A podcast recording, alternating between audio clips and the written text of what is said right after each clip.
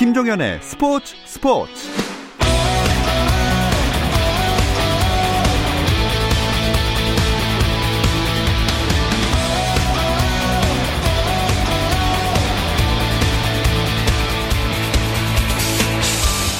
스포츠가 있는 저녁 어떠신가요? 아나운서 김종현입니다. 오늘 하루 스포츠계를 돌아보는 스포츠 타임라인으로 김종현의 스포츠 스포츠 출발합니다.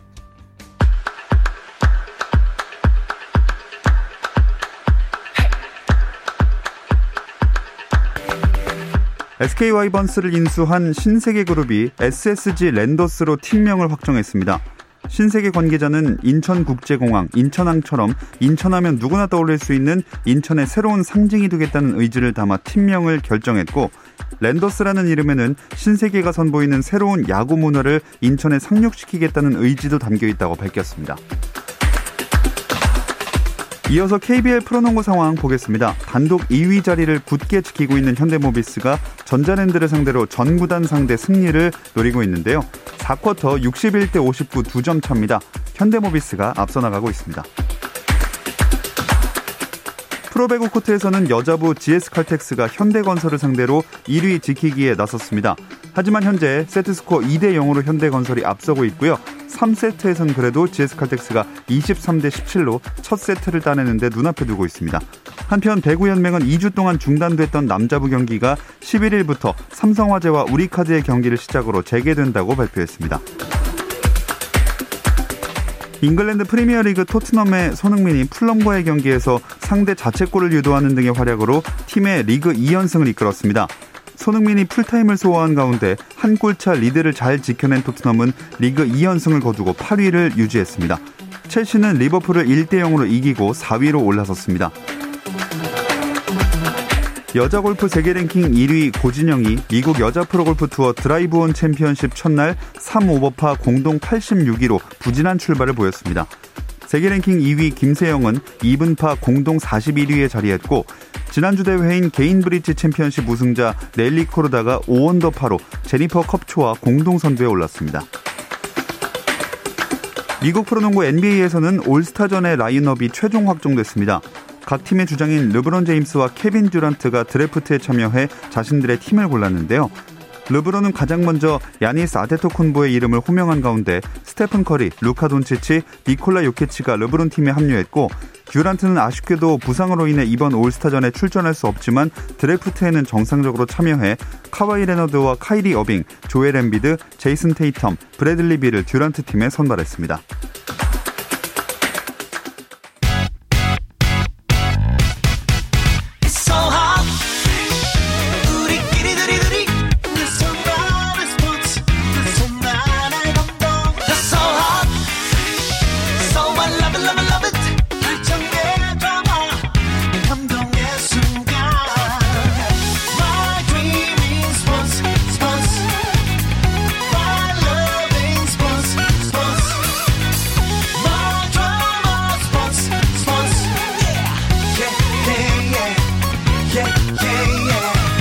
김종현의 스포츠 스포츠.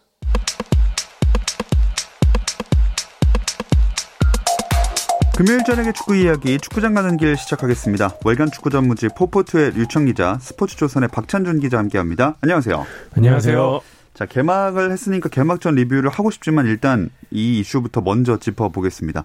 기성용 선수 논란부터 얘기를 해볼까요? 네, 일단 좀 정리를 해보자면 어, 유럽을 거친 유명 선수가 초등학교 시절에 성폭행, 성폭행을 했다는 폭로가 나왔습니다. 그런데 이 때 이제 이름을 밝히지 않았지만 정황상 모두 기성용이 아닌가라는 이야기가 돌았었고 어, 기성용이 먼저 본인은 절대 아니라는 어, 자료를 냈습니다. 그런데 이제 폭로자 측의 이제 박지훈 변호사가 기성용의 모든 증거를 가지고 있다고 얘기를 했고요. 어, 기성용이 지난 주말 전북과의 어, 개막전이 끝나고 부상으로 전반 37분 만에 나갔거든요. 예. 근데 자청해서 기자회견을 했고 음. 어, 증거가 있으면 빨리 내놓아라. 라고 이야기를 했습니다. 그래서 이제 폭로한 변호사 측에서는 그러면 소송을 걸라 법정에서 증거를 모두 내밀겠다. 여기까지 진행이 된 상황입니다. 시간만 흘러가고 있는데 계속 진실 게임 양상이 되는 것 같아요. 예, 맞습니다. 이게 사실 기존의 학폭 논란과는 조금 궤를 달리하는 게 다른 학폭 논란 같은 경우는 이제 피해자가 용기를 내서 폭로를 하고 당 이제 뭐 가해자가 뭐 시간의 차이는 있겠지만 이를 인정하고 이제 일단락이 되는데 기성정권은 이제 변호사가 나서서 폭로를 했고 당사자는 이를 강력히 부인하고 피의자 측에서는 조금 뭐 숨는 약간 뉘앙스가 있고 오히려 가해자가 좀 당당하게 맞서는 좀 이런 상황이거든요. 이 과정에서 지금 여러 말이 오가고 있고 뭐 피해자를 회유했다 안 했다 뭐 음. 녹취가 있다 없다 증거를 폭로하겠다 뭐 나중에 법정에서 하겠다 이렇게 말이 달라지면서 사실 소모적인 공방 그리고 말씀해 주신 대로 진실 게임 양상으로 좀 전개되고 있는 상황입니다. 자, 이번 논란이 계속 이렇게 장기화되는 거는 당연하겠지만 바람직하지 않아 보이거든요. 네, 물론 뭐 지금 뭐 폭로자 측이나 가해자로 지목된 뭐 기성용 선수나 뭐 두 양측에 모두 좋을 게 없고 그리고 이제 프로축구가 개막하고 네. 관중들이 들어오고 있지 않습니까? 그렇죠. 어쨌든 간에 말씀하신 대로 우리도 방송에 와서 개막전 리뷰를 먼저 하는 것이 아니라 네. 이 이야기를 하고 있어서 뭐 저희들끼리도 취재하면서도 아, 이게 모든 이슈를 모두 잡아먹고 있는 블랙홀이 되고 있기 때문에 음. 어떤 방향에도 빨리 끝나는 것이 좋겠다. 뭐 개인적으로 좋고 어, 한국 스포츠계 그리고 축구계 이거에 모두 괜찮을 것 같습니다. 네. 근데 논란은 또 있습니다. 이 백승호, 박정빈 선수 논란도 이 해결 기미가 좀 보이고 있나요? 일단 백승호는 수원 측과 계속 협상을 하고 있는 것으로 알고 있는데요. 뭐 간단하게 요약을 해드리면 백승호가 이제 수원 유스 출신으로 K리그 복귀를 하게 되면 수원에 온다는 조건으로 3억 원에 가까운 바르셀로나 진출할 당시에 지원금을 받았는데요. 이거를 이제 어, 얘기를 하지 않고 전북과 협상을 하면서 수원 측이 이제 강하게 이제 반발을 한 그런 상황인데 현재 협상은 큰 진척이 없는 상황이고요. 음. 수원 입장에서도 백승호를 붙잡기 어려운 상황이고 백승호도 현재 상황에서는 수원이나 전북 모두 가기가 좀 어려운 상황이라 이게 조금 애매해졌는데 결국 돈 문제이기 때문에 이 부분이 어떻게 해결되는지 중요할 것 같고요. 박정빈 역시 지금 전남 측과 협상을 하고 있는데 박정빈 선수가 전남 유스 출신이거든요. 박정빈 선수도 해외를 진출하면서 K리그 복귀 시에 전남으로 오지 않으면 1억 5천만 원 위약금을 물게 돼 있었는데 서울로 이제 진출하는 과정에서 서울로 이적하는 과정에서 전남이 이런 사실을 통보하지 않고 협상을 하면서 전남 측에 이제 굉장히 화가 난 그런 상황이거든요. 네. 현재 이제 브라비라 박정빈 측이 이제 전남과 만났는데 일단 3천만 원을 먼저 주고 1억 2천만 원은 24개월 할부로 내겠다는 입장이거든요. 음. 전남이 좀 황당하다 입장 보이고 있는데 필요한 법정 대응도 한다는 것을 알려졌기 때문에 이 역시 좀 해결이 되려면 시간이 좀 필요할 것 같습니다. 네. 앞으로 해외 나갔다가 돌아오는 상황에서 발생하는 이런 경우가 자주 있을 수 있으니까 정리가 잘 돼야 될 것 같습니다. 자, 그리고 이영표 강원 대표의 축구협회 부회장 선임 소식도 눈길을 모았어요. 네, 지난 3일에 대한축구협회가 이기흥 부회장과 함께 이영표 강원 FC 대표를 축구협회 부회장으로 선임을 했습니다. 아, 이미 협회는 이용수, 최영일, 김병지, 김대은, 홍은아 부회장을 임명한 상황이었고요. 어, 지, 현 3일에 임명한 이기흥 어, 이영표 부회장과 함께 총 7명의 부회장을 선임하면서 제54대 집행부 구성을 완료했습니다. 음.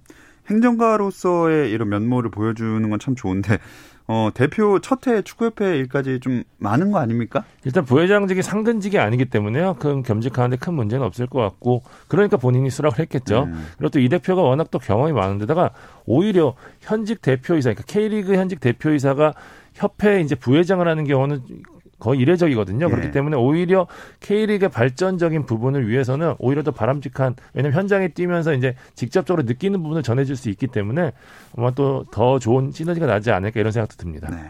자, 또 한 가지 좀 반가운 소식 얘기를 해보겠습니다. 여자 축구 대표팀 도쿄올림픽 플레이오프 일정이 나왔어요. 네, 드디어 나왔고요. 홈앤드 어웨이 방식으로 플레이오프가 진행되고요. 1차전은 4월 8일 경기도 고양 스타디움에서 열리고요. 2차전은 4월 13일 중국 수저우 올림픽 스포츠 센터에서 진행되는데 사실 이 자리에서도 몇 번 말씀드렸는데 원래 지난해에 네. 이 경기가 치러졌어야 했어요. 그래서 2월로 올해 2월로 잠정 미뤘었는데 2월에도 플레이오프가 진행되지 못하고 올해 3월에 열릴 예정이었는데 음. 결국 3월에도 지나가고 4월에는 결국 하기로 합의를 했습니다. 또 밀리지 않기를 기원해 보면서 해외파들도 소집 가능합니까? 일단 그 여자 대표팀 역시 해외파가 지소연, 뭐 조소연 같은 해외파가 핵심이거든요. 이들 모두 올림픽을 위해서 꼭 필요한 상황인데 현재 협회는 소속팀에 공문은 보냈다고 하더라고요. 음. 어뭐 소속팀과 이제 협상을 좀 해야 되는데 물론 자가격리 이런 부분이 있기는 하지만 사실 지난번에 제주도 전지훈련 할 당시에도 원래 예정대로라면 해외파도 모두 합류할 수 있는 그런 상황이었거든요. 네. 그렇기 때문에 협회에서는 좀 어느 정도 낙관을 하고 있는 분위기더라고요. 네. 자, 이제 그럼 2021 시즌 K리그 1 개막전을 돌아보도록 하겠습니다. 경기들 자체에 참 재밌는 거 많았어요. 네, 좀 무엇보다 앞서 말씀드렸지만 팬들이 들어왔다는 것이 가장 인상적이었습니다. 뭐 수도권은 어, 경기 수용 인원의 10%, 예. 비수도권은 30%가 들어올 수 있었는데 총 6경기에서 2만 542명이 들어왔고요. 평균 3,424명이 들어왔는데 물론 이 인원이 절대적으로 보면 상당히 작은 숫자지만 어, 수원 경 수원 경기 그리고 대구 FC 경기에는 두 경기 매진이 됐습니다. 음. 그럴 정도로 이제 관심이 뜨거웠고 어쨌든 간에 골도 많이 났기 때문에 팬들이 안 좋은 소식도 저희가 앞서 전해 드렸지만 경기 자체로도 즐길 수 있는 2021 시즌이 시작됐습니다. 네. 여섯 경기를 그 일정 순서대로 한번 쭉 짚어보겠습니다. 27일에 지난달이죠. 전북 대 서울 경기가 공식 개막전이었죠. 맞습니다. 리그 우승팀인 전북과 서울의 경기였는데 사실 원래는 개막전은 리그 우승팀이나 FA컵 우승팀이 하는 게 일반적이었는데 예. 그러면 전북 울산전이 되잖아요. 그것 때문에 연맹에서 너무 큰 카드를 이르게 쓰기 어려우니까 음. 뭐 그에 준하는 매치를 만들기 위해서 서울을 이제 낙점을 했는데 서울이 이제 겨우내 박진석 감독도 들어오고 뭐 나상호, 팔로세비치를 영입하면서 만만치 않은 전력을 구축했다는 평가를 받았거든요. 그래도 전북은 전북이었습니다. 2대 0으로 승리를 했는데요. 김성식 감독이 이날 데뷔전이었거든요. 전반전 경기 내용이 썩 좋진 않았는데 후반 전술 변화, 선수 교체가 좀 인상적이었더라고요. 그러면서 네. 올해도 전북이 강력한 우승 후보다라는 걸 보여주는 결과를 만들어냈습니다.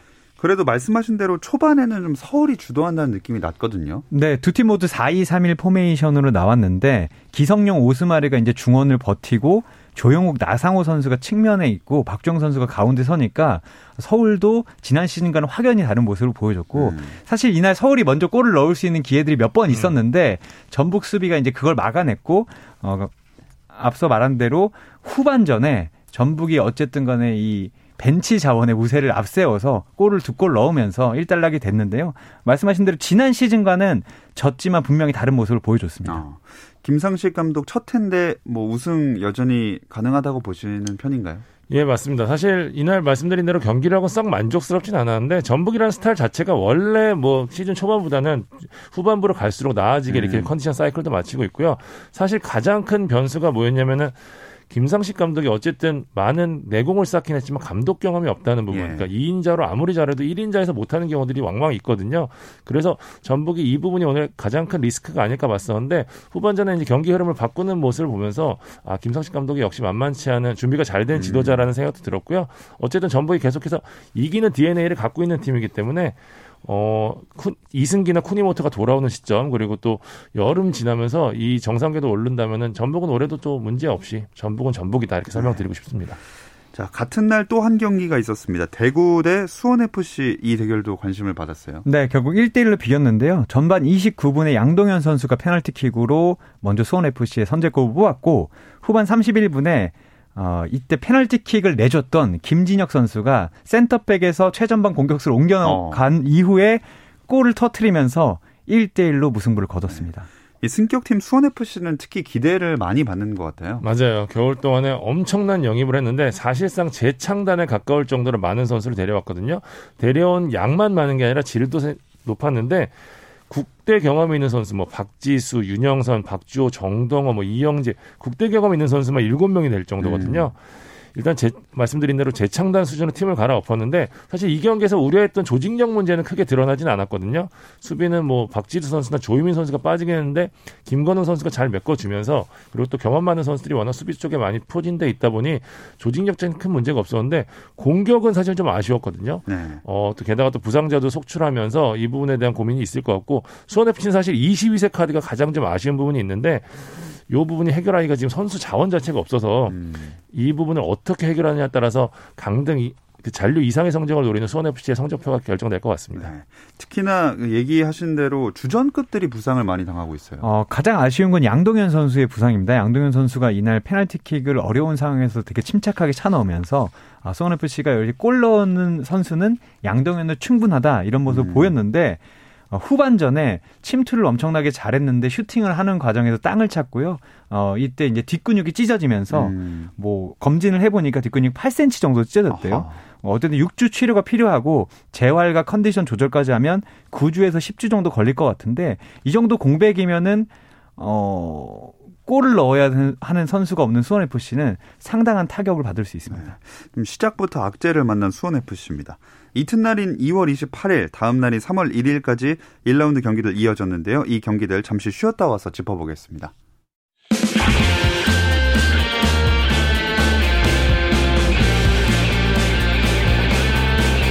오늘 저녁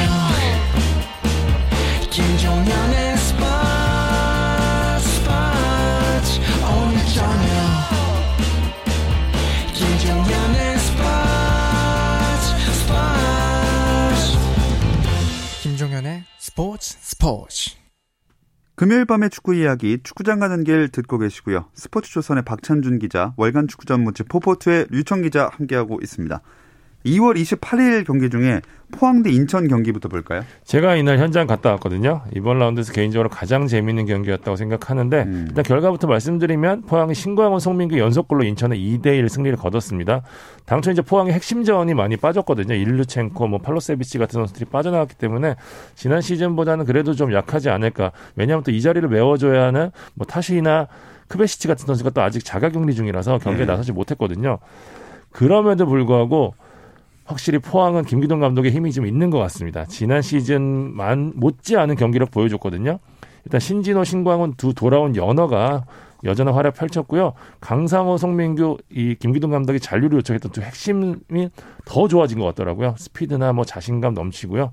여기에 이제 외인까지 가세할 경우 포항은 어, 지난 시즌 못지않은 성적을 낼 수 있는 팀이 아닐까라는 생각이 들 정도로 좋은 경기력 보였습니다. 확실히 선수도 중요하지만 감독이 누가 있느냐가 많은 영향을 미치는 것 같아요. 뭐 감독끼리 하는 얘기가 있습니다. 15골 넣어주는 선수만 있으면 뭐든지 할 수 있다라고 하는데 음. 지난 시즌에 이제 떠났던 일류첸코와 팔로세비치가 33골을 합작했거든요. 네. 그러면 그두 명을 잃은 건데 그렇죠. 이렇게 잃었기 때문에 아무리 짜임새가 좋아도 흔들릴 것이라는 얘기가 있었는데 어, 이거를 극복하는 거 보면서 조금 놀랐고요. 음. 사실 신진호와 신강원 선수가 베테랑이고 포항을 잘한다고 하지만 이 두 선수의 공백을 메울 정도는 아니고 이 선수들은 사실 굳은 일을 해주는 선수들이고 네. 전성기라고는 보기는 어려웠어요.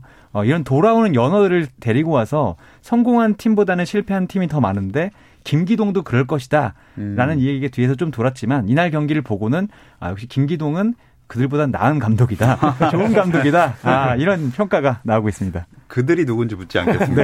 네. 상대인 인천 같은 경우는 어땠나요? 사실 조직 자체는 나쁘지 않았어요. 그러니까 인천도 겨울 동안에 영입을 많이 했거든요. 뭐 베테랑들을 대거 더하면서 잔류왕 탈출을 좀 노렸는데 음. 무고사의 공백이 확실히 좀 아쉬웠습니다. 무고사가 이제 코로나 확진으로 자가격리 중인데 전체적으로 이제 베테랑들이 들어오면서 허리나 뭐 수비 조직력은 좋았는데 무고사가 빠진 전방의 힘이 약하다 보니까 네. 마무리해 줄 수 있는 분이 약하면서 상대를 압도하지 못했거든요. 이 부분은 인천이 초반 계속 고민이 될 것 같습니다. 음. 자, 수원대 광주의 경기도 있었습니다.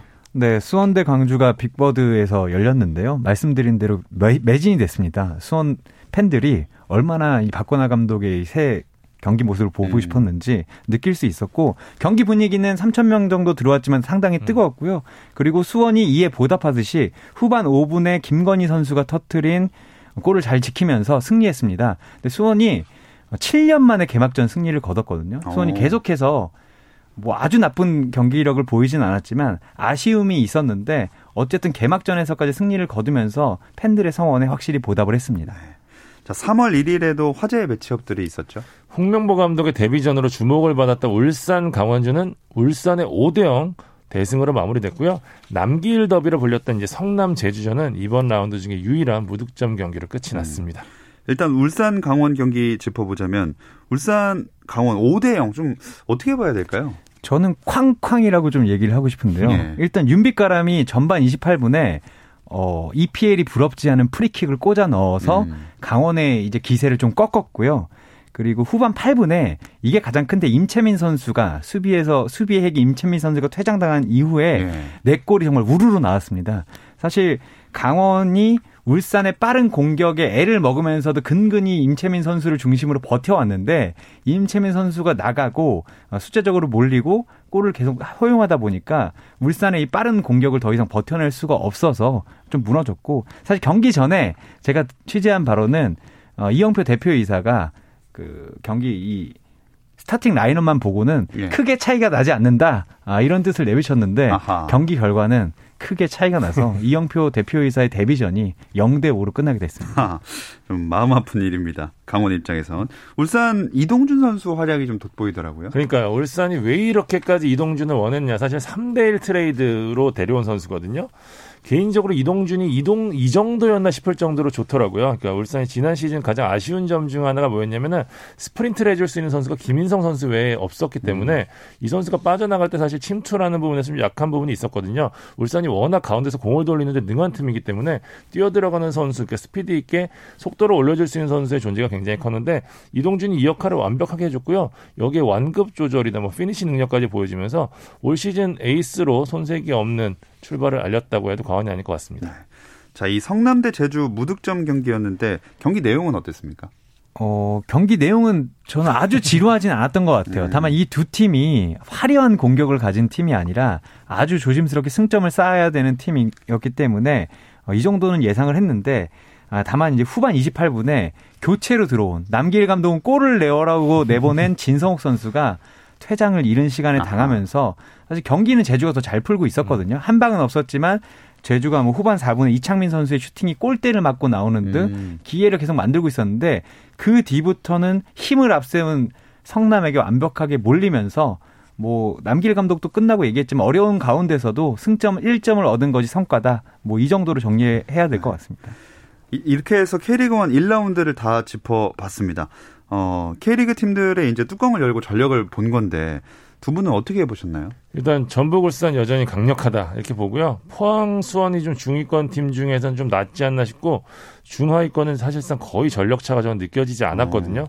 그러니까 이번에도 아시아 챔피언스리그 경쟁이나 뭐 상위 스플릿 강등권 경쟁이 굉장히 치열하지 않을까 싶은 음. 생각이 좀 들었습니다. 류청 기자는 어떻게 보셨나요? 저는 뭐 같은 이야기에 울산과 서울이 어느 정도 잘하느냐 아니면 어느 정도 못하느냐에 따라서 순위 경쟁의 판도가 완벽하게 바뀔 것 같습니다. 사실 어. 전북과 울산을 위협할 정도의 스쿼드를 갖추거나 실력을 보여준 팀은 없었는데 어쨌든 보강을 착실히 잘했다고 봤던 강원과 서울이 패배를 했고 강원은 또 대패를 했잖아요. 예. 이두 팀이 경기 패배를 딛고 얼마큼 올라와 주느냐에 따라서 이 두 팀이 뭐 6강 안으로 들어갈 수도 있고 음. 아니면 예상치 못했던 중위권 팀들이 상위권으로 치고 올라갈 수도 있고 뭐 저는 그렇게 좀 예상을 해봤습니다. 네. 자, 1라운드 공식 MVP로는 울산의 김인성 선수가 선정이 됐는데 두 분이 혹시 꼽아본다면 누가 될까요? 저는 이동준 선수 하겠습니다. 어. 예, 울산 이번 라운드에서 가장 좋은 경기력을 보였기 때문에 이 팀에서 나와야 되는데 이날 경기 득점은 김인성 선수 두 골을 넣었지만 훨씬 좋은 장면, 위협적인 장면은 이동준 선수가 훨씬 많이 만들어냈다고 보거든요. 이동준 선수 하겠습니다. 음.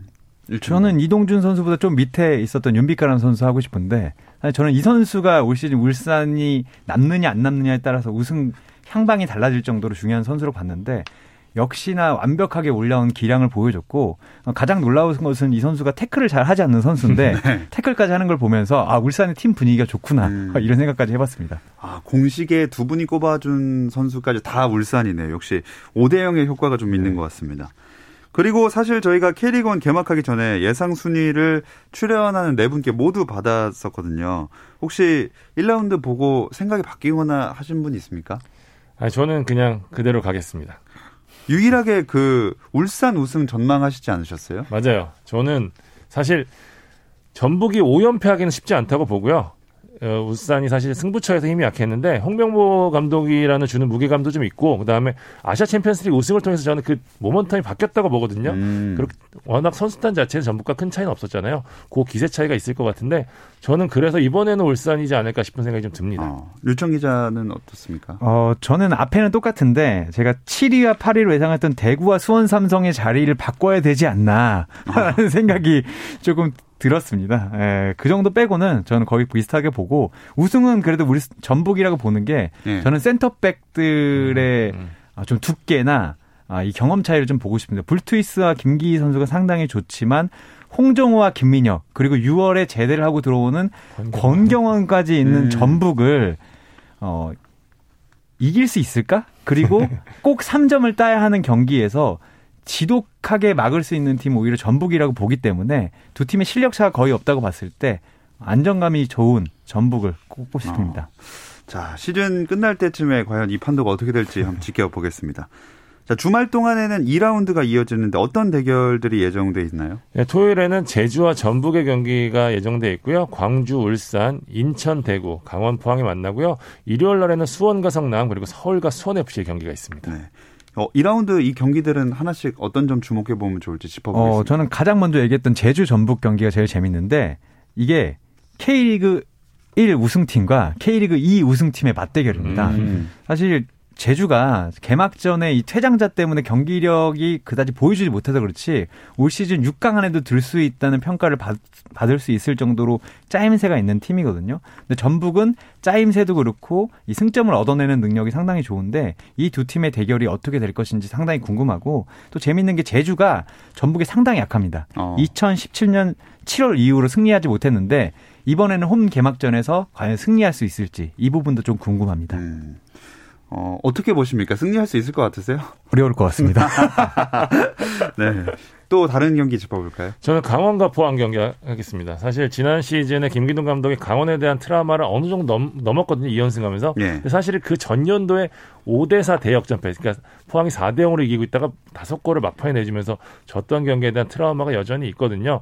강원 같은 경우는 지난 경기 0대5 대패를 어떻게 씻어내는지 그리고 포항 같은 경우는 지난 경기에서 보여준 능력이 정말 진짜 포항의 모습인지 이 모습을 보여주면 강원과 포항이 올 시즌 어느 위치에까지 갈 수 있는지 확인할 수 있는 경기가 좀 될것 같습니다. 그럼 강원승, 포항승. 하나, 둘, 셋. 포항. 저는 강원에 걸겠습니다. 어, 왜, 왜죠? 어, 강원이 어쨌든 첫 경기에 상당히 호되게 주사를 맞았고요. 예. 강원도 좋은 선수들이 있기 때문에 홈 첫 경기에서는 포항을 넘어설 수도 있지 음. 않을까 싶습니다. 네. 다음 주에 뵙겠습니다. 네. K리그 2도 개막을 했습니다. 역시 주말에 2라운드 이어지죠? 네, 충남과 아, 충남 아산과 부천의 경기 있고요. 이랜드와 김천 상무, 그다음에 안양과 안산, 대전과 부산, 전남과 경남이 다섯 경기를 치릅니다. 네. 뭐한 경기 정도 그 눈여겨볼 만한 경기 짚어볼까요? 네, 저는 7일 일요일 날 경기가 치러지는 대전 하나 시티즌과 부산 아이파크 경기를 보고 싶은데 사실 이 두 팀은 어 시즌이 개막하고 좀 다른 평가를 받았어요. 오히려 대전 하나 시티즌은 팀이 흔들리지 않을까 했는데 개막전에 승리를 거뒀고요. 네. 부산 아이파크 감 파크는 외국인 감독을 선임하면서 뭔가 다른 축구를 보여줄 줄 알았는데 첫 경기에 좋지 않았거든요. 어쨌든 대전은 부산까지 잡으면서 2연승을 달릴 수 있을까 이 부분이 조금 관심이 가고요. 부산 아이파크는 첫 경기에서 매우 좋지 않았는데 이 이것을 한국 경험이 많지 않은 외국인 감독이 어떻게 극복할 것인가 네. 이 부분을 좀 보고 싶습니다. 자, 축구장 가는 길은 여기서 마무리하겠습니다. 월간 축구 전문지 포포트의 류청 기자, 스포츠조선의 박찬준 기자 함께했습니다. 고맙습니다. 감사합니다. 주말 스포츠 스포츠는 9시 20분부터 하실 수 있고요. 저는 월요일 8시 30분에 다시 돌아오겠습니다. 김종현의 스포츠 스포츠.